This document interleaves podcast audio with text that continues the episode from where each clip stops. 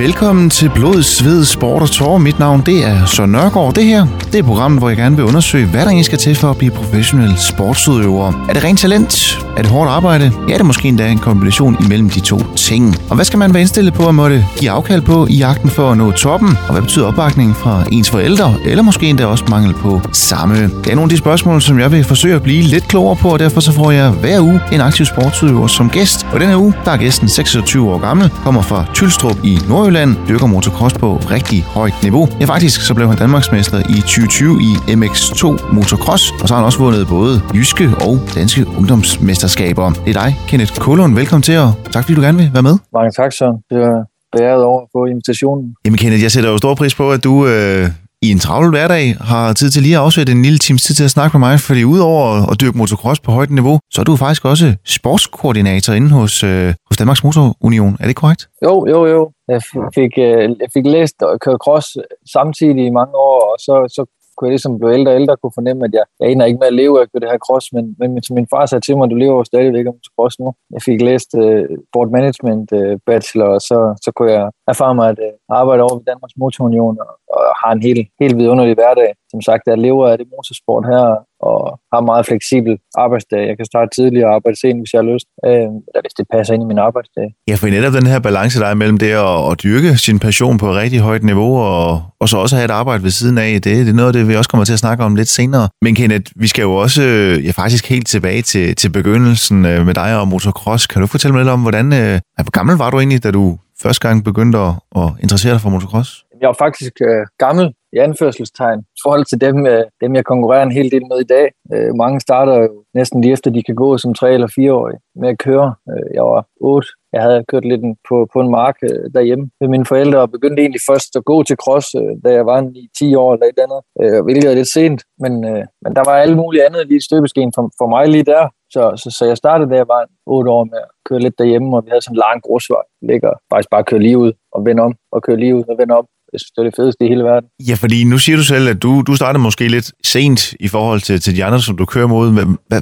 Hvordan fik du interessen for, for motocross? Hvad gjorde det, at du lige, du lige fandt ud af, at der var noget, der hed det? Jamen, jeg egentlig ikke en skid om Min far og mor er egentlig ikke en skid om. Min mor har kørt noget motorcykel, kom en hulens masse til skade, så vi, vi holder os nok lidt, lidt fra de der motorcykler. Øh, og min far har spillet fodbold, så det er den traditionelle der. Jeg havde en fætter, der kørte noget motocross, og, og min onkel var rigtig dygtig til at skrue i den og min fætter var rigtig dygtig til at køre på den, så var vi ude og kigge det. Og efter vi var ude og kigge det der, så, så lavede jeg ikke andet end at plage om at få sådan en motorcykel der. Så var vi ude og kigge det en gang mere, og da vi så kører hjem der, så, så, så siger far, at jeg lige skal tjekke ind bag bilen. Inden vi kører hjem, kørte sådan en kassebil dengang. Øh, så stod der en, en, en, en crosser til mig derinde, så skulle jeg ud og prøve det jo. Ja, fordi hvad var det, der fangede dig ved, ved motocross? Jamen, altså, det var fedt at være ude og kigge, og min fætter var den bedste. Øh, det han kørte dengang der.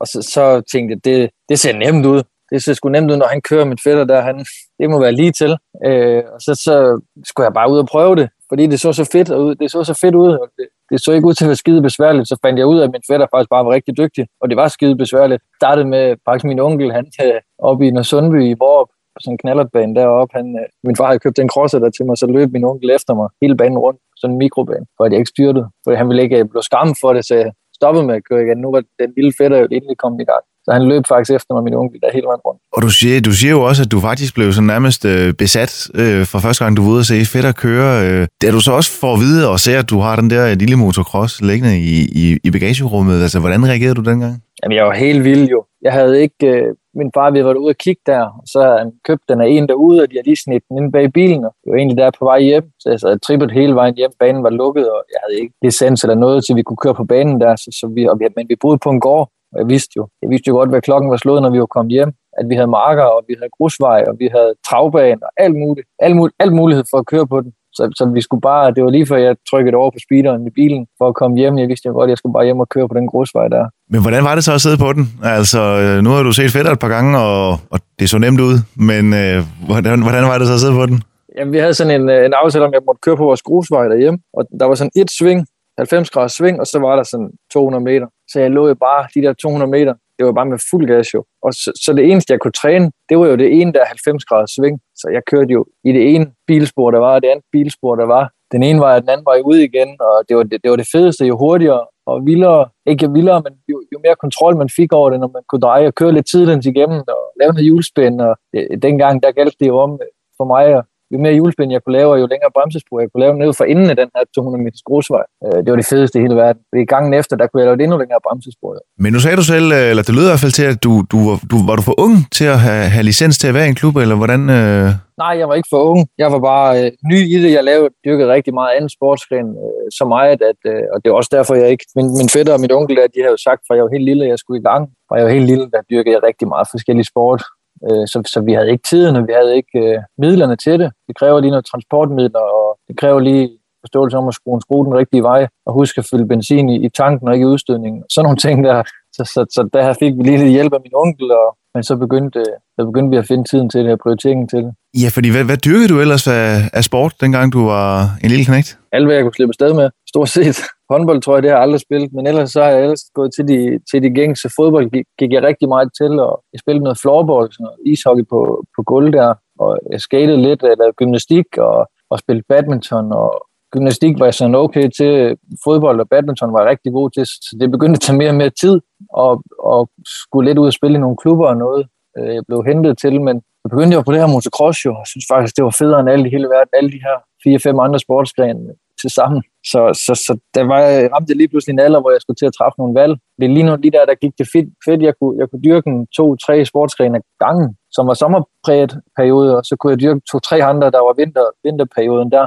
Men det var som om, og nok også noget opdragelse i, at mine forældre, når man siger A, så siger man også B, så, så jeg skulle til at træffe nogle valg. Så, så det endte med, at jeg spillede noget, jeg spillede noget badminton og noget floorball om vinteren, og så, øh, så kørte jeg en hel masse cross om sommeren og spillede lidt fodbold på, på hyggeplan. Men hvor, hvor, hvor mange år gik der før, at du netop skulle træffe det her valg, og i takt med, at du måske også blev ældre, og skolegangen jo også skulle passes og så videre? Altså, hvor mange år kunne du, kunne, nå, kunne du nå det hele? Jeg gik faktisk mange år, og det er, når folk i dag, hvor, hvor siger, du er dygtig til at køre cross, og, men hvorfor er det aldrig blevet til mere? Det tror jeg bærer lidt præg af dengang, fordi at jeg var helt, jeg var, jeg ved ikke hvad jeg var, 14 år, før, før jeg sådan begyndte kun at dyrke motocross. Øh, og og det, det er fint. Jeg vil ikke være for uden, hvad jeg har været igennem med mit liv, øh, og hvad valg jeg eller mine forældre har truffet. Men, men skulle jeg gøre noget anderledes crossmæssigt, så skulle jeg have været, øh, skulle jeg have været bevidst om, hvad det krævede tidligere. Men, men det er nemt at sidde og være bagklog i nu, fordi nu er jeg i miljøet, hvor menneskerne, der ved, de ting her er. Det vidste jeg ikke dengang. Jeg, altså, som, som jeg siger, jeg vil ikke være foruden alle de sportsgrene, jeg har prøvet, og, og været, været dygtig til at have haft det sjovt med. Så det har bare været, det har været fedt at prøve alle mulige forskellige. Jeg tror også, det har været sundt, men det er da nok begrænset min, min crosspræstationer en smule, men det, det kan jeg godt leve med. Jeg har det sjovt. Og det er jo trods alt det vigtigste, det der med, at man selvfølgelig har det sjovt, og det så også er blevet bedre og bedre, og du har trods alt også været, været Danmarksmester, så helt skidt er det jo heller ikke gået, Kenneth. Men, men hvor lang tid gik der, før du så, øh, fra du fik din første crosser, til du kom ind i, i en klub øh, og kunne køre cross? Hvor lang tid gik der der? Øh? Og hvad var det også for et miljø, der, der mødte dig dengang? Ja, der gik faktisk ikke ret lang tid. Det der var, der er sådan to unioner på, øh, på landsplan at køre cross i. Øh, den ene er sådan en ungdomsklub, Union, og den anden det er Danmarks Motorunion. Og jeg kom ind i den her ungdoms, øh, ungdomsringen, Lux hed det, og det var det, der var lige kvarter fra, hvor vi boede, der var en bane. Så, så der kom jeg med i, og der var min fætter jo med i, så der skulle jeg også være med i. Det var fedt at kunne køre med ham, og han var den bedste deroppe. Så der gik ikke, der gik ikke ret lang tid, før vi var med i det her, og, og kunne køre på nogle, nogle baner som sådan, men, men, øh, men, men der gik lang tid, før jeg forstod, at hvis jeg ville det her, så, så, så skulle jeg have steppet ind fra start af, så, så der gik ikke så lang tid, før jeg fik en licens og kom ud og køre. Men øh, der gik noget tid, før jeg tog det seriøst. Så ja, som jeg sagde, der, jeg hyggede mig med at lave alt muligt forskelligt. Og, og crossen, den, den begyndte så bare at fange mig mere og mere. Det der med, at man, altså, når, når alt går op i en højere ind, man, man tager, som jeg sagde tidligere, på den der grusvej, når man tager et sving rigtig fedt, eller man, man kommer ud på nogle baner og tager et hop, man lige pludselig ikke har taget. Og det, det er, når alt går op i en højere ind det, det kan ikke rigtig beskrives. Nej, men hvad, hvad betyder det så også, at du netop havde din, din fætter, som, som du også kunne læne dig op af, og, og han kunne også give noget af sin erfaring videre øh, til dig, som, ja, selvom de har presset på et par år, altså måske var lidt lang tid om at sige, okay, nu, nu, nu er det motocrossen, der, der fylder. Øh, men hvad, hvad betød det at have ham, øh, da du kom ind i sporten? Jamen, selvfølgelig, det betød rigtig meget. Det var, man kommer direkte ind i et miljø, hvor, hvor folk er, øh, og kender hinanden og har det fedt og laver det. De, de er meget imødekommende, fordi alle øh, hvad siger man, alle på tværs af familier og teams, de ved, at det kræver en stor indsats for alle sammen, øh, for at en, i, i mit tilfælde mig, kunne, kunne komme ud og køre det her. Og det, det gælder også i andre familier, hvor alle er indstillet på og alle er indforstået med, at, øh, at det er en team effort, og det er en familie effort. Så det var, det var, rigtig, det var rigtig fedt miljø. Men, men som sagt, selvfølgelig var det fedt, at min fætter også kørte, og jeg kom ud og køre, men, men det var i sådan et ungdomsringsmiljø, sådan et mere hyggemiljø, hvor man, man kørte øh, 4-5 løb om året, og det gik som det gik, og så, så var det, skulle det bare være sjovt. Og så så man frem til det, og når man så gik på vinterpause, så, så tænkte man, så, tænkte, så, så lavede jeg en masse andre sportsgrene, så tænkte jeg først på cross igen øh, til foråret. Så, så det var rigtig hyggeligt og rigtig, rigtig... Jeg vil slet ikke have været det foruden, for det igen har gjort mig til den, jeg er i dag, men, men det var et hyggemiljø og, og tænke på at have det sjovt, hvor lidt mere der, hvor jeg er i dag, og dem, jeg arbejder med i dag, det, det er lidt en anden indstilling men, men det var rigtig fedt at komme i gang. Nu, nu fik du også lige nævnt, at altså, miljøet var meget, at øh, selvfølgelig det er dig, der sidder på, på motocrosscyklen, men det er også en, en familieindsats, der skal til for, at, øh, at, at det kan drives til noget. Altså, hvordan var opbakningen for dine forældre? For nu siger du, som, som du selv siger, der var jo der var mange andre sportsgrene også. Er der så lige blevet fået en ekstra på her? Hvad, hvad sagde de til det? Jamen først så kunne jeg godt mærke og fornemme, kan jeg huske, at der, det, var ikke, det var ikke det, vi skulle. Der var lidt nogle andre prioriteringer. Vi har været igennem noget i min familie, og, og, og, og der var nogle prioriteringer for, at indstilling til, at du kunne, hvad du ville. Så, så, så der blev aldrig sagt nej til, at man kunne dyrke en sportsgren. Og det er også derfor, jeg lavede så mange forskellige ting. Men, men jo ældre jeg blev, og jo dyre ting også blev, altså det, det kan du jo selv regne ud, hvis man går til 5-6 forskellige sportsgrene, og, og man begynder så at køre mere og mere motocross, så bliver det også en dyr fornøjelse. Så der blev de her valg, jeg skulle træffe. Og hvordan i forhold til din egen øh, sige, udvikling inden for motocross igen, som du siger, det startede meget på hyggeplan, men altså, altså, hvordan, hvordan så den ud? Altså, var du, Altså, var du nogenlunde, da du startede, eller, eller var der rigtig meget, der skulle læres i starten? Jamen altså, det, det gik lynhurtigt fra, fra kravl til at gå, hvis man skal sige det sådan. Det var, det var meget svingende min udvikling, hvis jeg ser tilbage på det. Fordi det, det var udelukkende min egen indsats i det, der gjorde det. Og alle har selvfølgelig en svingende udvikling i deres ungdomsår, med hvad end de dyrker. Men, men vi, havde ikke, øh, vi havde ikke tiden, og vi havde ikke pengene, og vi havde ikke prioriteringen til, at jeg kunne dyrke seks forskellige sportsgrene hele året rundt, og vi begyndte at vælge nogen fra, men, men det var jo stadigvæk bare på hyggeplan, det kørte. Så jeg kunne sagtens mærke, at jeg udviklede mig rigtig meget om hen over sommeren, især hen over sommerferien, for der var vi på sådan nogle sommerlejre, sådan nogle sommercamps, og, og det sidste, den sidste halvdel af hver år, der udviklede jeg mig rigtig meget. Der havde jeg jo kørt mig godt i form hen, til, hen over foråret, og så kørte rigtig meget hen over sommerferien, på de her sommerlejre, så, så kørte jeg rigtig godt det sidste halvdel år, men så var der en lang pause jo. Og så, så skulle jeg ikke starte fra nul igen til foråret, men der var lige noget at indhente der, fordi det var jo bare for sjov, vi gjorde det her. Så der har hele tiden været meget svingning i min udvikling, vil jeg sige, og, og jeg skiftede fra, fra Lux ungdomsringen til, til DMU meget sent. Øh, der gik noget tid, før vi begyndte at putte noget tid og energi i det her, og finde ud af, fandt ud af, at hvis, det var, hvis man ville, ville det, så, så var det derop, man skulle, og jeg hvad var jeg, 14 eller 15 år, 15 år tror jeg,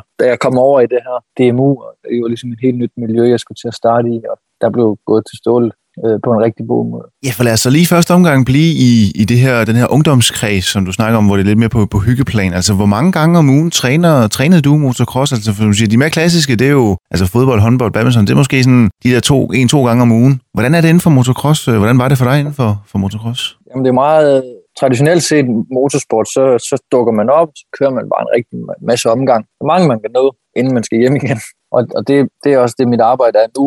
Øh, jeg lever jeg og træner andre, men også at træne nogle trænere i, at vi skal have nogle flere trænere i det her motorsport. Fordi jeg havde ingen træner. Øh, det var lidt, øh, du ved, stak en finger i luften og mærke temperaturen. Hvad tænkte vi? Skal vi spurgte far og mor, kan vi nå at køre den her uge? Nogle gange kørte vi, kørte vi en gang om ugen, og nogle gange kørte vi ikke. Så, så jeg kørte ikke alverden. Det var også det, det bundte i, og jeg anede ikke, hvad det krævede ved siden af. Jeg løb ikke, jeg tog ikke armbånding, jeg tog ikke mavebånding, jeg tog ikke en ski. Jo, det gjorde jeg, når jeg gik til, til fodbold, eller hvad jeg gik til. Men hvordan var det så det der med ikke at, og, som siger, have nogle træner? Man var lidt sin egen træner, og skulle måske rådføre lidt hos øh, far eller fætter i forhold til, øh, til det med at træne. Altså, hvordan, hvordan var det? Ja, det, var, det kan jeg se nu, var jo, var jo besværligt og, og en begrænsning for min udvikling, men dengang vidste jeg ikke bedre, jo, så jeg hyggede bare. Jeg, jeg har altid, jeg ved ikke, været god til, tror jeg, at fokusere på, hvad jeg har og hvad jeg er i, frem for hvad jeg ikke har og hvad, hvad jeg ikke er i. Og jeg vidste ikke, der var noget, der hed DMU dengang. Jeg vidste ikke, der var nogen, der trænede fire gange om ugen, fem gange om ugen og, og tre gange med en træner. Øh, og løb ved siden af og gjorde alle de ting her, man skal gøre, hvis man gerne vil det. Så, så det, jeg vidste det ikke, og dengang jeg fik det at vide, der tænkte jeg, det, det er ikke mig jo. Det, jeg hygger mig bare. Øh, jeg kører cross om tirsdagen og, og nogle gange om lørdagen, øh, eller omvendt. Og det var sådan, det var. Og det var det, jeg havde arbejdet med så, så, så, så det var en gang maks to om ugen, og så var det fire, maks fem løb om året. Så det var, det var for at have det sjovt, vi gjorde det. Og du havde det så også rigtig sjovt, fordi da du så bliver de der 14-15 år, der vælger du så at skifte over til, til Dansk Motor Union i stedet for. Det er noget, det vi snakker videre om lige efter et kort stykke musik.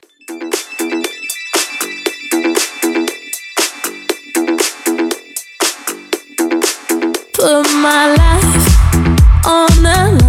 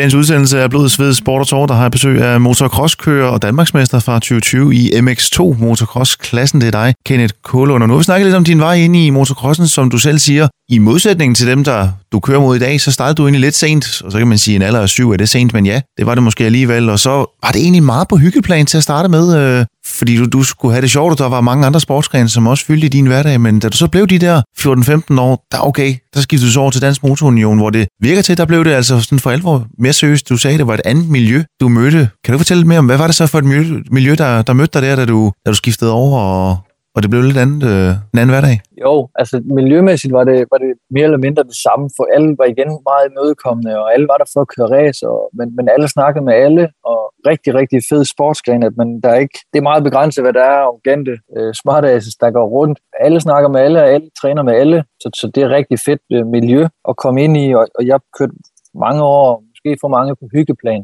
at komme over til det her DMU er skiftet egentlig, fordi jeg vandt, stor, jeg vandt alt, ikke stort set, jeg vandt alt der, hvor jeg kørte, og jeg kørte ikke ret meget. Jeg trænede der en gang om ugen, og så kørte de der 4-5 løb. Det var det, og, og løbende vandt jeg. Det er tavligt at sige, kom ud af egen mund, men med den vandt jeg suverænt, og, og blev Danmarksmester et par år der, og, og så tænkte vi, hvad, nye udfordringer, hvad gør vi her? Ikke, ikke fordi det var, vi havde det rigtig fedt, og det var et rigtig fedt miljø det der, men jeg ville også godt videre, vi kørte 85 kubik der, jeg vil godt op på 125, jeg ville godt prøve at få nogle klø, tror jeg og jeg kom op, øh, kom med i det her DMU, og så man, der er sådan tre kategorier, man kører ABC-klassen, og man starter så i C-klassen. Og jeg tror, jeg vandt de første fire løb, øh, og blev lynhurtigt B-kører hurtigst muligt. Der, så, så skal jeg da lov for, at jeg kom i B-klassen der. så tror jeg, jeg kom til et løb, hvor jeg blev nummer 18, og vi var 19. Så, så faldt hammeren, og jeg kom ud, og min, jeg husker min far, du ved, han stod helt og tænkte, jeg kunne se i øjnene på ham, hvad, hvad gør vi her? Det er det ikke prøvet før. Og du ved, jeg kom bare ud, jeg lyste bare i øjnene og tænkte, det var bare det fedeste nogensinde det her. Jeg kæmpede med, med liv og sjæl, og blev stadigvæk anden sidst. Øh, og, for, og det, det er så springet, man, man tager, når man kommer op i det der, hvor alle sammen kører stærkt, og alle sammen har indstillingen at, uanset hvad union du kører i, så kører alle sammen stærkt, men, men der er noget med indstillingen, der bliver anderledes, og at alle vil det, og alle gør noget ved siden af. Jeg gjorde stadig ikke en skid ved siden af jeg, jeg kunne godt se, okay, jeg bliver ved med at være den sidst, eller skal jeg til at gøre noget ved siden af? Og der tvivlede jeg ikke. Øh, så begyndte jeg at løbetræne, og jeg har løbet en hel del jo, i alt det andet, jeg har dyrket. Øh, så, så, så det begyndte at give meget med udvikling, og der gik, øh, jeg har været meget, det ved jeg ikke, hurtigt, tror jeg, uanset hvad sportsgren jeg har dyrket til at gribe bolden og følge tempoet. Selvom jeg har været helt ny til en sportsgren, så har det nogle gange gået meget hurtigt. Og, og der gik tre løb, så tror jeg, jeg blev nummer to til nogle af de her nationale løb herhjemme i den der B-klasse, 125, jeg kørte i. Og så stod min far igen, så stod han, det var ikke, så stod han, så han ikke skeptisk ud, så stod han så undrende ud, hvor han tænkte, hvad, hvad fanden skete der lige? Og jeg tænkte, det ved jeg ikke, det var bare fedt. Det var, jeg synes, det var lige så fedt at blive nummer to som nummer 18, fordi man kæmpede med næb og klør, og det var bare rigtig fedt at, at komme op og, og, og mærke den der. Jeg trænede stadig, jeg trænede, men, men stadig slet ikke lige så meget som de andre. Så min udvikling, den kom altså heat fra heat til heat. Øh, vi kørte to heat på en dag, og den kom fra heat til heat og fra løb til løb. Det var ikke sådan, jeg lige pludselig kunne mærke over min træningsdag, fordi jeg trænede ikke ret meget. Som du selv siger, det lyder lidt til, at du, øh, du savnede udfordring, øh, fordi det, det simpelthen var, nu siger jeg, fornemt for dig i, i det der på det hyggeplan. Øh, men, men var det også fordi, som du siger, at du, du, et af udfordringen i, i i løbende, men måske også fordi du fandt ud af, at du, du, du havde alligevel noget talent inden for det, som du også gerne ville, ville prøve af på, på lidt højere niveau. Øh, og så, som du siger, så fik du de her klø, da du kom op i, i B-klassen. Altså, det var, det var måske sundt for dig? Ja, jeg tror, det var rigtig sundt. Jeg, jeg håbede og håber, at jeg altid har ageret godt i Ryttergården. Aldrig nogensinde virket arrogant, selvom jeg vandt det hele der, hvor jeg kørte. Men, men jeg har aldrig haft en, en træner i mit liv sådan fast. Så, så, så som jeg sagde, der min udvikling var meget løb til løb. Og det var meget en åbenbaring, hver gang vi kørte løb, fordi vi trænede, og vi havde ingen struktur i noget som helst. Det var stadigvæk en øh, finger i, i vejret, og så tænkte skal vi køre tirsdag eller onsdag eller lørdag, eller hvad gør vi lige her i ugen? Det var alt, alting, det var på ugebasis.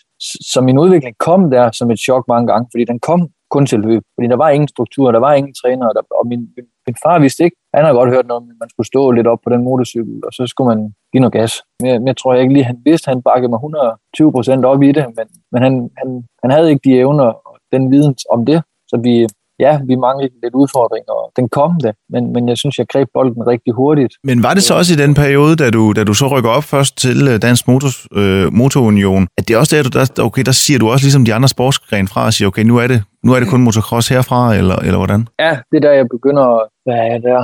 Der er jeg 14-15 år. Og det er meget, meget sent at begynde at tage det seriøst. Men, men, men jeg havde ingen mål med det med motocross. Mange af dem, jeg træner i dag, og mange af dem, som, som har kørt cross fra de 3-4 år, ved, at de vil være dansk mester, eller de vil være europamester, eller verdensmester, hvad de vil være. Jeg er ikke en ski. Jeg, jeg vidste ikke, der var noget, der hed. Jeg vidste godt, der var noget, der hed verdensmester. Jeg tænkte, der er nok noget, der hedder verdensmesterskab i cross, men jeg var ikke engang, jeg har aldrig googlet det dengang, fordi det, det sagde mig ikke noget. Jeg havde ikke mål med det. Jeg synes bare, det var rigtig, jeg fokuserede rigtig meget på mig selv, og det, jeg havde arbejdet med, og det, jeg havde det sjovt med.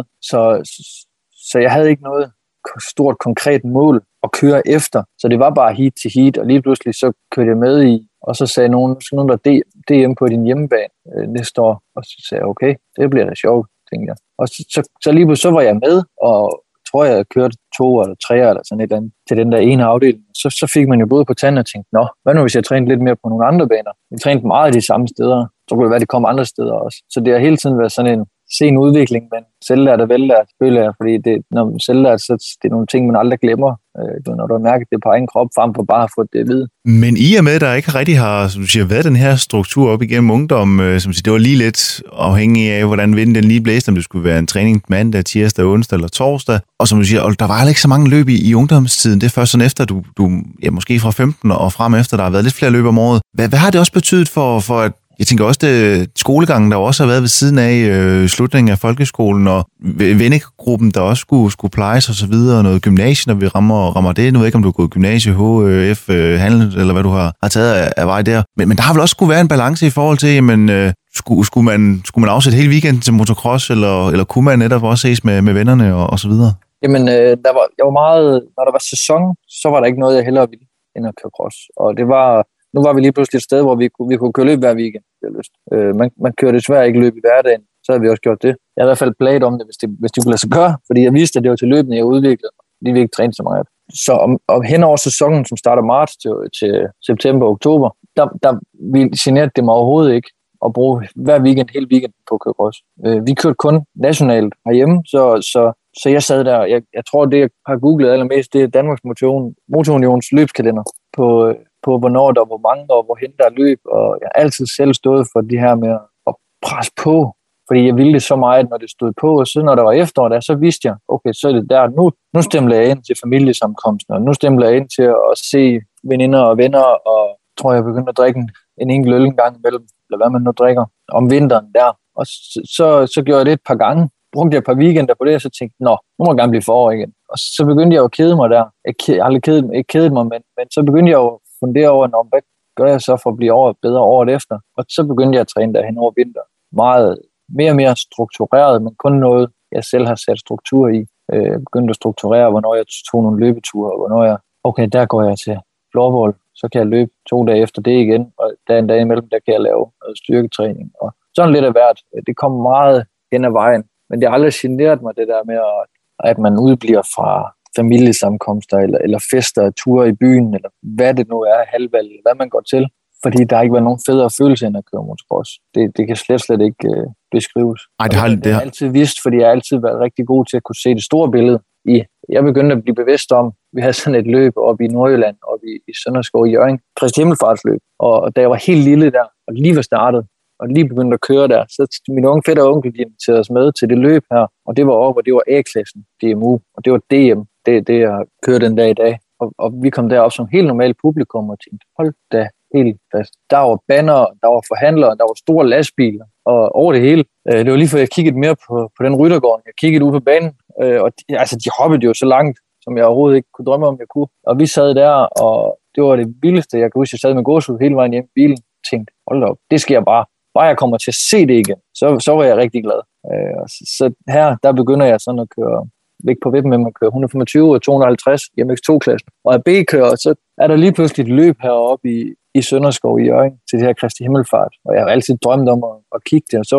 der har været ADM mange år, lige så det rykket ned til at være BDM. Jeg tænkte, nå, så kunne vi jo rent faktisk køre med her. Så, så endte jeg med at køre med der, og, og gjorde det ikke så godt. Jeg havde ikke problemer med ryggen i den periode, kan jeg huske, men, men jeg var med, så jeg har altid været god til at kunne se det store billede, og vi, vi, det kan godt være, at det gik rigtig dårligt, da jeg kørte derop, da jeg havde problemer med ryggen der, men øh, jeg husker, vi sad på vej hjem, min far og jeg, du ved, han, han sådan lige slukkede musikken og funderede over, at oh, klar, nu, nu kørte vi altså med her. Det godt være, at vi ikke vandt, det godt være, at vi ikke gjorde det bedste, vi kunne, men vi var med, og da du var otte år startet, der drømte du om bare at komme op og kigge igen. Nu kørte du med derop til, til BDM, og det var ikke helt lige så stort. Den dag i dag har jeg kørt mange ADM'er derop og, og holder blandt de der telte og lastbiler og telt og flag og jeg ved ikke hvad, og vinder en gang.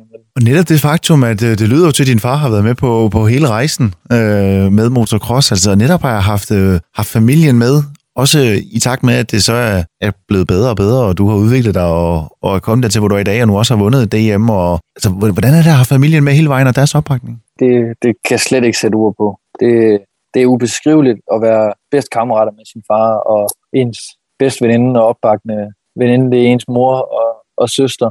Øh, og jeg har været så heldig, at min svoger er blevet min mekaniker. Det, det, det kan slet ikke sættes ord på. Det, der har været op- og nedtur, både for mig crossmæssigt, og, og min familie og jeg privat har vi haft nogle ting, men, men det kan slet ikke. Men det vi har været igennem, og det vi stadigvæk har opnået, selvom at vi var, vi var bagud på point, og vi var sent på den, øh, med min udvikling, det, og man har holdt, det snakker vi om mange gange, det man har holdt i, i Frankrig, og GPS'en har vist os ud på en eller anden røden majsmark, i stedet for en eller anden crossbane, og det er sent om natten, og, og det eneste, du kan, du kan gøre, det er at kigge til siden og kigge på din far og din mor til til 10, og nå, nu har, du, nu har I tre hinanden, og nu, nu hygger vi med det, vi har, og så, så lader vi være med at rykke ud af hinanden. Øh, så, så det er helt, helt ubeskriveligt at være så tæt og gode venner med, med sine forældre, og have så stor opbakning fra sin søster og familie. Og jeg har været så heldig at have en kæreste i dag, der, der ligger fuldstændig samme effort i det, og kommer fra det samme. Og, og min svoger, det er helt, som mekaniker der, det er helt, helt ubeskriveligt. Så I er blevet sådan en, øh, en rigtig motocross-familie nu, selvom at, øh, til at starte med, der var ikke nogen af der vidste noget om det? Nej, nej, nej, intet.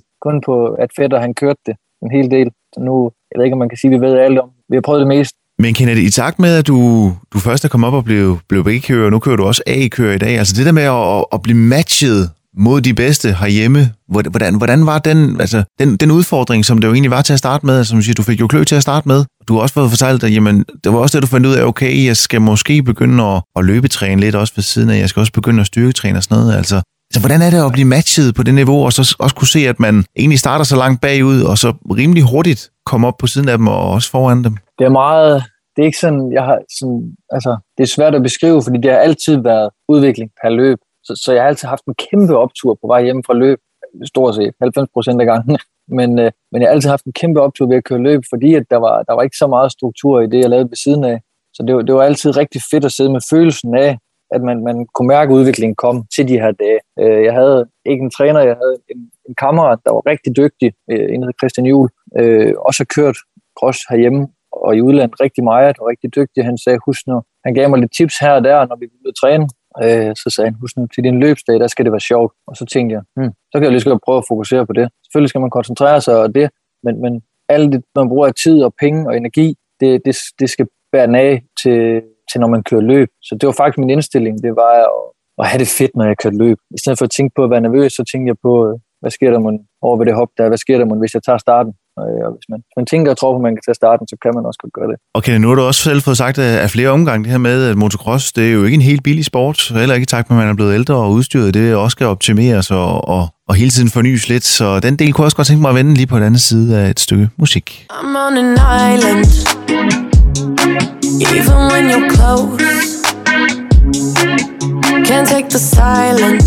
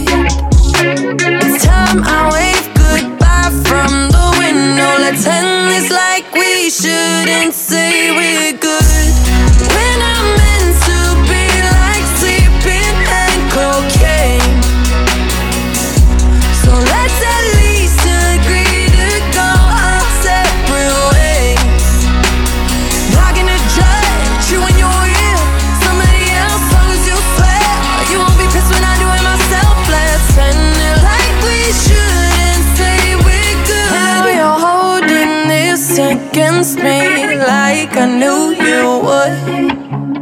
I'm trying my best to make this easy, so don't give me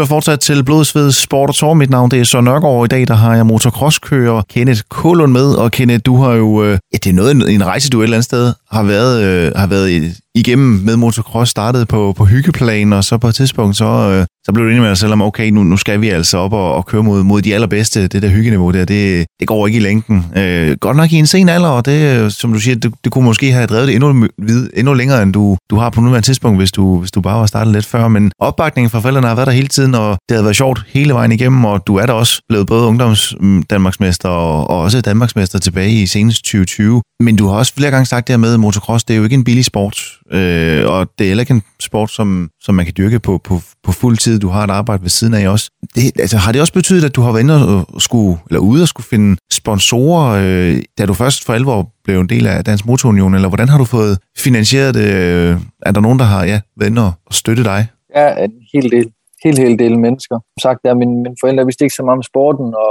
vi kunne godt se, at vi kom over i det her DMU, hvor holdt op, at de har klistermærker, og de har flag, og de har alle mulige, alle mulige steder, fra alle mulige, som ikke er dem selv. Og jeg kom bare med en crosser, hvor du ved, jeg havde, øh, jeg havde tre numre på nummerpladen, og så var det det, og jeg havde et sæt tøj at træne i, og havde et sæt tøj at køre løb i, og så havde jeg en hjælp. Øh, hvor jeg kunne godt se, at de var jo helt gearet op, alle dem her, og fandt så ud af, at det var fordi, de havde nogle jeg ved ikke, man skal, man skal nok ikke kalde dem gode forældre, men jeg havde nogle forældre, der bare brugte rigtig mange penge på de her ting her.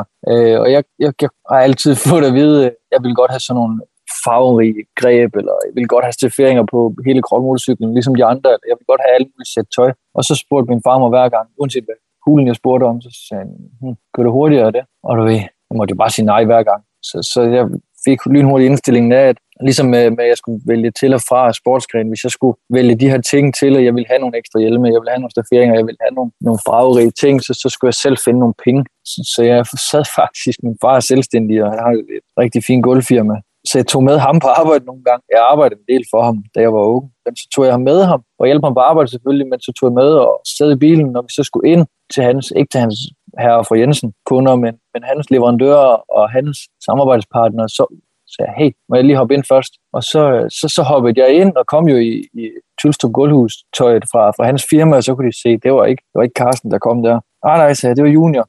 Øh, nu skal I lige høre her, jeg dyrker det her, sådan og sådan og sådan, og det er dyrt. Og, og, og min far synes, at han bruger for mange penge hos jer, så han kan ikke bruge dem på mig.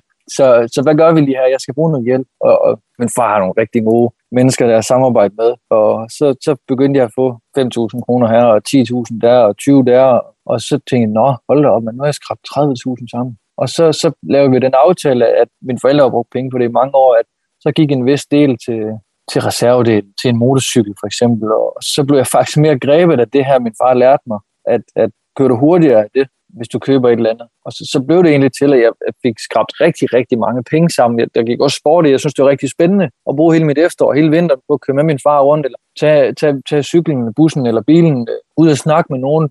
Et godt råd til alle det spørg nogen, der kender nogen, der kender nogen, som kender jer. Øh, lad være med at gå ud til nogen, der ikke aner, hvem jeg er. Prøv det, men, men det bliver 95 procent af gangene ikke til noget med den sport, vi dyrker her. Så jeg var ude ved alle weekend og fik skrabt rigtig mange penge sammen, måske et par hundredtusind øh, til en sæson.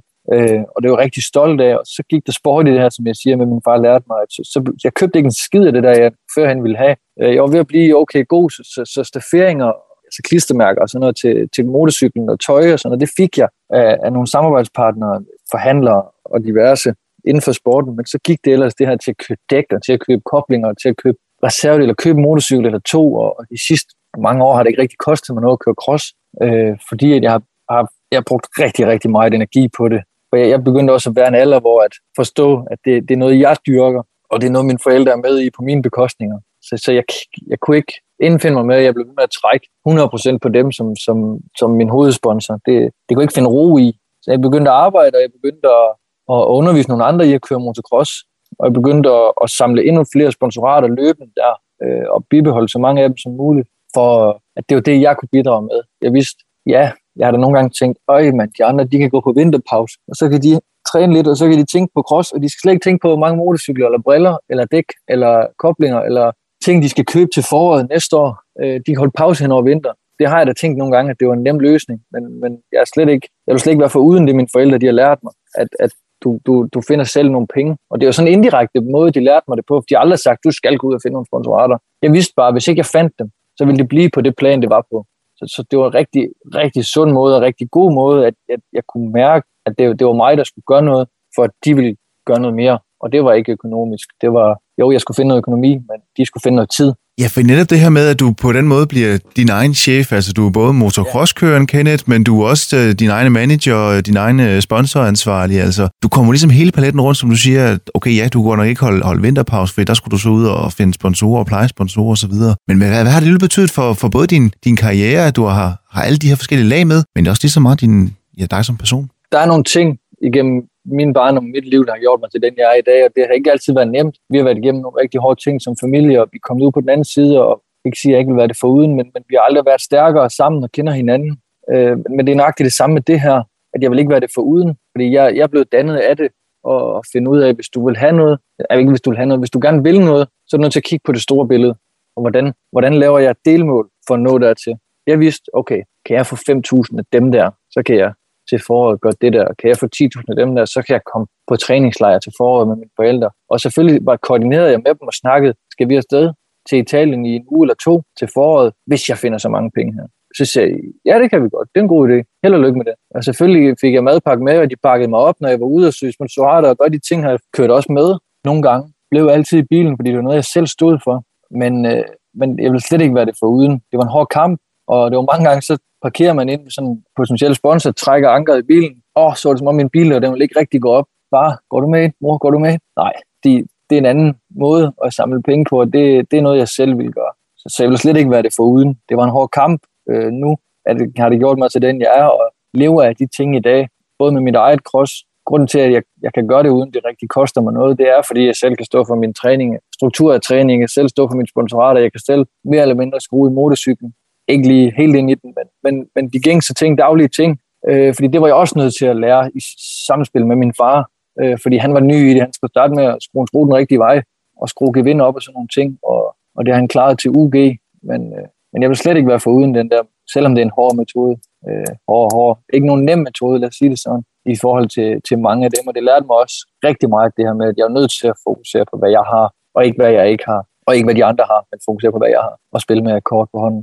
Netop som du siger, Kenneth, det lyder jo til, at du har, og det at du har taget rigtig meget med. Altså, du har lært rigtig meget af det her, og som siger, der var med til at danne dig både som, som menneske, og så sandelig også som motocrosskører. Men netop som du også siger det her med, at, at ja, lige nu så, så koster det dig egentlig ikke så meget at køre motocross, men, men du, du lever alligevel ikke 100% af det, for du har også det her job ved siden af som, som sportskoordinator i, i Danske Motorunion. Hvad, hvad har det også betydet netop at have det ved siden af? Fordi det er jo også en måde, hvor det lyder til, at du kan, du kan lære fra dig, fordi du også er i gang med at, at lære andre op, øh, unge kører, som, som har en anden indstilling, øh, som, som du måske selv havde dengang. Øh. Det her med, at du, du både er, er sportskoordinator og så også motocrosskører i dag, hvad, hvordan, hvordan er den balance også, og hvad, hvad betyder det også for dig? Jamen, først og fremmest, jeg, hvis, jeg, hvis jeg rigtig gerne ville, så kunne jeg godt tage et år eller to, hvor, hvor jeg levede af at køre cross, og det rendte rundt i nul, eller, eller gav lidt her og der. Jeg har også et firma privat, hvor jeg underviser folk i at køre motocross, og det vil jeg kunne gøre på, på, uden, uden problemer, hvis, hvis, jeg, hvis, hvis jeg virkelig gerne ville det.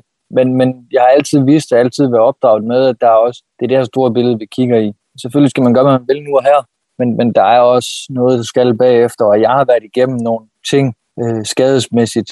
Øh, dem kan jeg ikke sige, at jeg ikke gerne ville have været uden, men, jeg, men, men de har gjort mig uden tvivl til den, jeg er i dag. Og så er det ja, min hverdag er rigtig meget en kombination af, hvad er... Min mor kan aldrig finde ud af, hvad det er, jeg laver. Fordi at, at jeg kører cross, og jeg underviser øh, privat, i mit eget firma, og jeg er sportskoordinator ved DMU, og jeg underviser andre i cross, og træner andre trænere i Speedway, og snakker med alle mulige sportsgrene rigtig meget. Så hun siger altid, er du på dit eget arbejde, eller på deres arbejde, eller er du øh, frivillig, eller øh, øh hun, jeg tror, hun er ved at give op. Men, men ja, det er en hård, fin balance. Alt, hvad jeg har lært gennem tiden, er, er den der proces med, at det lige pludselig går op for mig fra den ene dag til den anden. For eksempel det, jeg sagde med min udvikling, kom når jeg kørte løb. Så det har været rigtig meget. Det, det, hårfin balance lige nu med mit arbejde, fordi jeg har kørt på rigtig højt plan de sidste to år, øh, plus jeg har haft det her arbejde. Det er en rigtig, rigtig god arbejdsplads, og jeg er meget fleksibel. Jeg kan starte rigtig tidligt og gå lidt tidligere nogle dage, for at kunne ud og træne, øh, eller jeg kan, kan træne nogle andre. Og så, så, så er de færdige at træne færdige. Jeg har gjort mit arbejde, så kan jeg træne lidt selv bagefter. Men jeg skal da ikke, øh, skal da ikke være bleg for at sige, at det, det er ikke altid nemt. Og nogle dage, så har man lyst til at kaste håndklæden i ringen. Nogle dage tænker jeg, at jeg skal ikke lave mere motorsport lige nu. Øh, men så går der 3,5 sekunder, så tænker jeg, nu, hvornår skal jeg ud og køre igen? Øh, eller hvornår skal jeg træne nogle andre? Også jo ældre jeg bliver, der er ikke noget federe for mig lige nu. Det er rigtig fedt at køre, men det er ikke sådan en følelse af, at nu, nu kører jeg ud. Jeg kan slet ikke finde ud af at køre ud og have en træningsdag for sjov og bare køre nogle omgange. Jeg har så meget struktur og har dog en rigtig meget med overtræning, at jeg kan ikke køre ud og have en træningsdag bare for sjov og bare køre nogle omgang. øh, det, jeg har prøvet det, det dur sgu ikke. Øh, men, men jeg får også rigtig meget ud af at se nogle andre mærke den her udvikling af, at, hvad giver struktur der? At jeg så har lidt for meget struktur. Øh, der har jeg haft nogle, nogle jeg har samarbejdet med, der har hjulpet mig med at, at prøve at have det her træning for sjov og hyggetræning. Jeg har trænet rigtig meget med familien Caprani, og, og vi, vi og de er gode til at lave andre ting, køre andre sportsgrene på to hjul. Så, så jeg er ved at lære også, jo ældre man bliver, med voksen man bliver, at der skal også være sjov i det. Øh, men, men jeg går aldrig væk fra, at der skal også være rigtig meget struktur, fordi jeg tænker over, hvad det kunne have blevet til nogle gange, øh, hvis man havde haft struktur fra, at man var 8 år eller 5 år. Og Kenneth, det lyder til, ja, som du siger, du har fået rigtig meget struktur kontra det, du havde, da du øh, kom ind i sporten så, som ung, hvor der slet ikke var nogen struktur. Det var sådan lidt fra dag til dag-agtigt. Og du kører også på rigtig højt niveau i dag, som du siger. Der, det kræver også en masse planlægning i at kunne, kunne nå det hele. Men du har også lige været inde på, at der har været nogle, nogle skader, og dem kan jeg godt tænke mig at vende lige på den anden side af et kort stykke musik. Three sides to the story. Yours and mine and the goddamn truth, girl. Two lies that you told me. Say you love me and you hate me, I don't know what to do, girl. One thing for sure. You can back it back something, baby. I want more. But I need to know. Can you make me a promise to always be honest? Fucked up, you put my heart in a headlock. Usually it's me that only wanna make the bed bad. Stuck up like a robbery with red dots. Really no surprise you telling lies to make my head hot. You know what they say. Every dog has his day. Every trick wanna play with me. You should be ashamed. Cause I would feel the same if I did what you did to me. Three sides to the story. Yours and mine and the goddamn truth, girl. Two lies that you told me. Say you love me and you hate me. I don't know what to do, girl. One thing for sure You can back it back something, baby, I want more. But I need to know. Can you make me a promise to always be honest? Started with a kiss, ended with a dove. Better if you leave, cause I feel better when you gone. Diamonds on my wrist, feelings getting numb. Thought you knew it all, so baby, why you playing dumb? You know what they say. Every dog has his day, every trick wanna play with me. You should be ashamed, cause I would feel the same if I did what you did to me. Three sides to the story. Yours and mine and the goddamn truth, girl. Two lies that you told me. Say you love me and you hate me, I don't know what to do, girl. One thing for sure, you can back it back something, baby. I want more, but I need to know. Can you make me a promise to always be honest?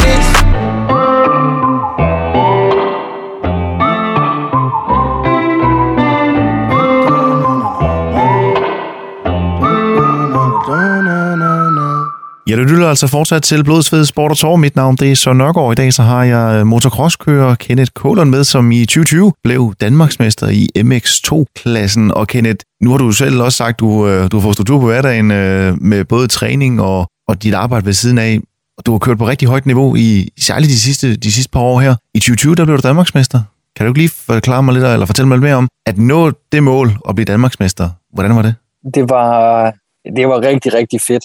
Det var, en oplevelse direkte tilbage til det, jeg sagde tidligere med den her oplevelse at man, eller den her snak om, min far og jeg altid har haft øh, med det her løb op i Nordjylland, Kristi Himmelfartsløbet, så, så, okay, så kom man over og køre DMU. Så var man med og kunne køre på den bane her i hvert fald. Så var man B-kører kørt med der, så var man A-kører har vundet nogle gange deroppe og, og kørt en, øh, rigtig mange løb som A-kører. Så, så vinder man. Det var lidt, 2020 var et svært år. Jeg fik at vide hjemme på sofaen en mandag aften, at du er Danmarksmester, fordi den sidste afdeling blev aflyst. Øh, det var lidt tavligt men, men uden tvivl kunne jeg have gjort det og kørt den hjem. Jeg var et stykke foran i pointene, men, men det var da rigtig, rigtig fedt. Og ja, det, jeg kørte med igen i år og tabte med, tabte med et point på, på en kæmpe, kæmpe fejl, jeg lavede aller sidste heat, hvor det skulle afgøres.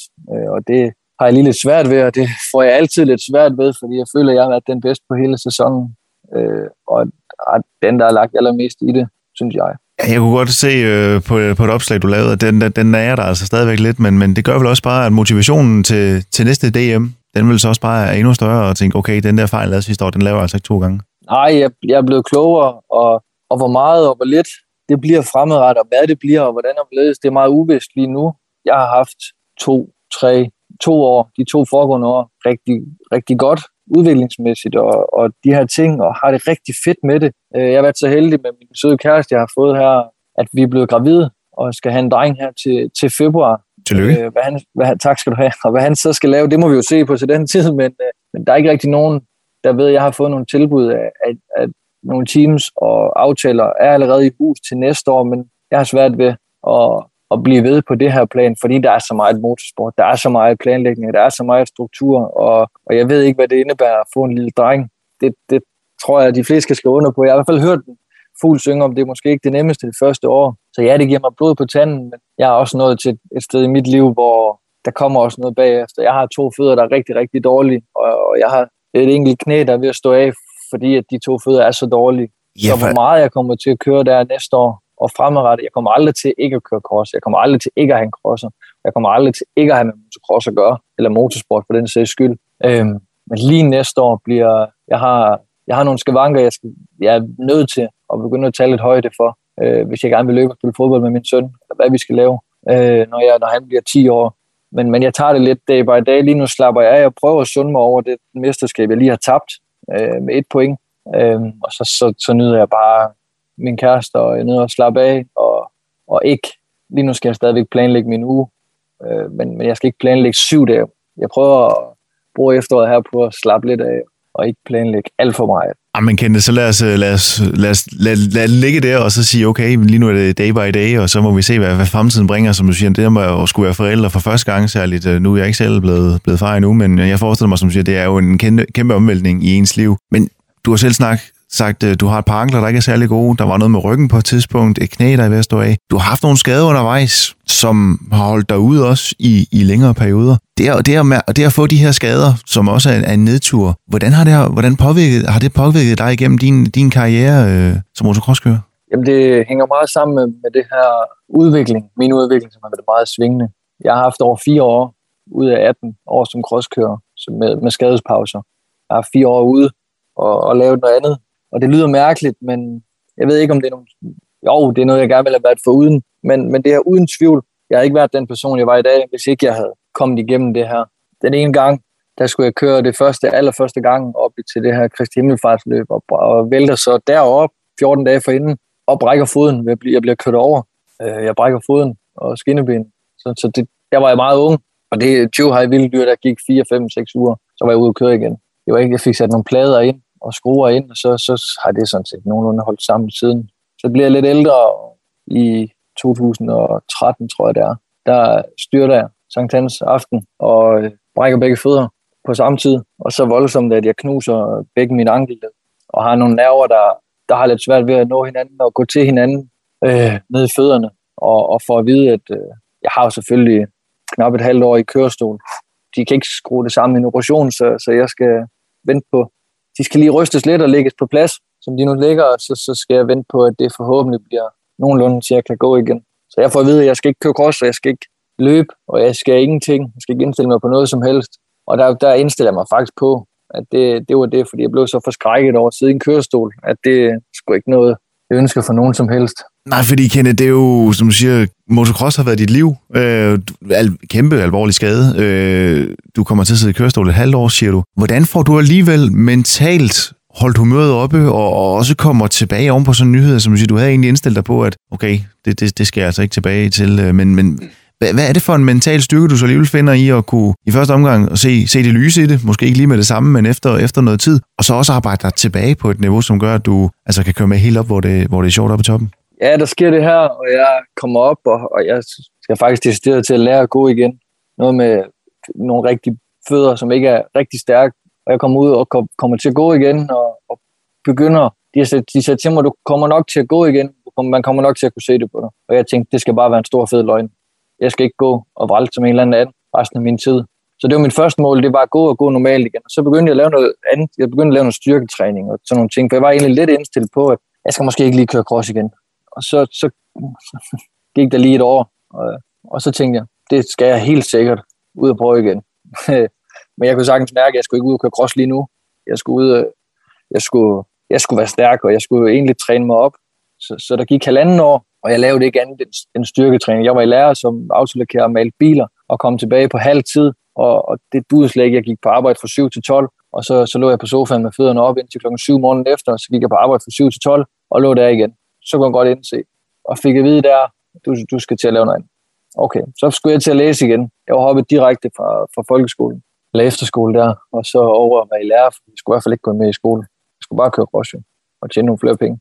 Og så nå, tilbage og, og læse, og jeg, jeg fandt lynhurtigt den der frem igen, at lige nu, der er sket det, der er sket. Nu fokuserer jeg på, hvad, hvad jeg har. Nu fokuserer jeg på, hvad der gør mig bedre som menneske, og, og potentielt til at køre cross igen. Og der viste jeg, det hjælper ikke at stå på et værkstedsgulv 40 timer om ugen og, og skrue, male biler. Så jeg viste lynhurtigt, okay, jeg tilbage og læse igen, så fokuserede jeg på det. Og så gik det her halve år rigtig hurtigt, op til halvandet år, så, så gik der et halvt år, så begyndte jeg at tænke, okay, det kan jeg så gøre, men jeg skal træne mig i form først. Så jeg begyndte at bruge rigtig meget, og cykle, jeg kunne ikke løbe jo, jeg, jeg, jeg kan slet ikke løbe den dag i dag. Og lave de her ting, jeg kunne, og lave noget styrketræning, som er cross-relateret selvfølgelig. Så gik der to år, så skulle jeg lige ud og trille lidt igen, og så skal jeg da lov for, at det tog fart øh, smilte op til begge ører og kørte og gav pjatgas hele vejen rundt, og, og i luften, der gav jeg bare fuld gas, kan jeg huske. Og der ved, bare han siger, hvad, hvad laver du? Og jeg sad bare og smilte, jeg kunne ikke snakke, jeg sad bare og smilte op til begge ører. Og så, så kørte vi, så kørte jeg lidt igen, og kørte igen mere end 5-6 gange på motorcyklen, og havde jo faktisk trænet mig i form ved siden af der. Og når man, når man, det tager rigtig lang tid at komme i form til at køre motocross. Der er ikke noget i verden, der er hårdere, hvis du spørger mig. Så jeg var i form ved siden af, øh, så jeg kom ret hurtigt i køreform igen. Og da jeg så kom det, så kørte jeg hurtigere, end jeg nogensinde har kørt. Øh, fordi der var bare en ting, jeg havde kæmpet for at komme tilbage til det her, og jeg værdsat, hver gang jeg satte mig op på motorcyklen. Der var lige et par gange, hvor jeg sådan lige tænkte, åh, okay. Vi vidste hele familien, hvis jeg skulle køre igen, så skulle jeg ikke tvivle på det. Jeg skulle ikke være nervøs for at skulle køre og bange for det. Det tog et par gange, så var det over. Lige når jeg havde hjælp på at køre på banen, så glemte jeg alt om det, så var det bare fedt.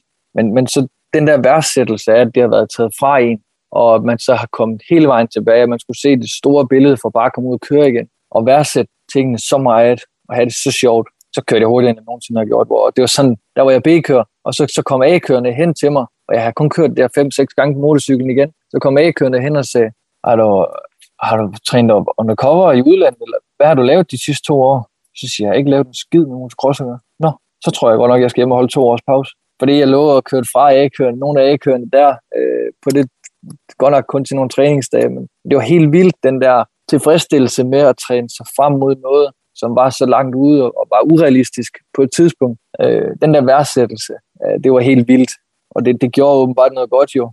Øh, jeg er ikke sikker på, at, at to år med fuld ild øh, havde givet mig det samme fart, øh, og slet ikke.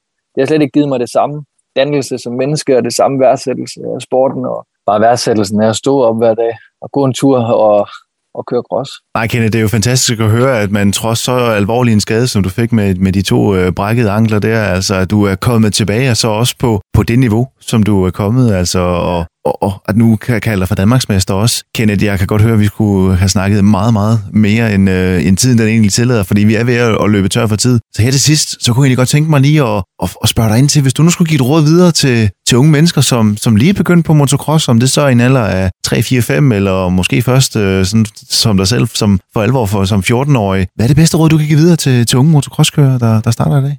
Ja, det er en, det er en stor boks, du åbner til der. Nej, Altså først og fremmest vil jeg, jeg gad godt, jeg har været bevidst om, hvad ens overordnede mål er. Meget tidligere, end jeg var. Øh, mange spørger, nogen spørger med, med ens talent der, hvornår dukker det op, og hvad er talent, og hvad er hårdt arbejde. Og, ja, det er sgu først for nylig, jeg har fundet ud af, at jeg måske har talent for det her. Fordi at, det er først nu, jeg er blevet bevidst om at kigge tilbage i tiden på, hvad det er, hvordan min udvikling så ud, og hvad det var, jeg gerne ville opnå, uden jeg egentlig vidste, om du vil gerne vil være klubmester, eller danskmester, eller europamester, eller verdensmester. Som jeg sagde tidligere her, det anede jeg ikke noget om. Jeg anede ikke, hvad jeg ville med det. Så hvis jeg skal give et råd til nogen, fundere lidt over tingene, blive bevidst om, hvad dit overordnede mål er. Og det var jeg ikke. Så mit, det var sådan, du ved, fra hoften det hele, kom bare så, som det nu gjorde, og så, så tilbage, kigge tilbage på det, så kan jeg se, at jeg har opnået en rigtig masse delmål. Så, så, så skal jeg give noget til nogen, så skal du være bevidst om, hvad det er, du gerne vil frem imod, og så skal du sætte dig en plan hen imod det med nogle delmål, men pas på, at der ikke bliver for meget struktur. Det skal være rigtig sjovt, det vi laver, og og en anden ting, det er, hvis man, nej ikke hvis, men når man møder modgang, så, så, så skal du skrive det ned, hvad det store billede er, og skrive, tegne et billede for dig, tænk på, hvad det store billede og det store mål er, og så og processen der tilbage, at det, over helt overordnet, så er det bare at være bevidst om, hvad man laver, hvad man gerne vil med tingene. Og Kenneth, det er også et fantastisk råd at give videre, så vil jeg sige mange tak, fordi du gerne vil være med, og så øh, må du have fortsat rigtig held, meget held og lykke med karrieren, så må vi se, om den lige skal have et års pause nu, hvor du skal til at være far, eller om den kommer til at fortsætte alligevel. I hvert fald øh, mange tak, fordi du var med, Kenneth. Selv tak, så. Tak for invitationen.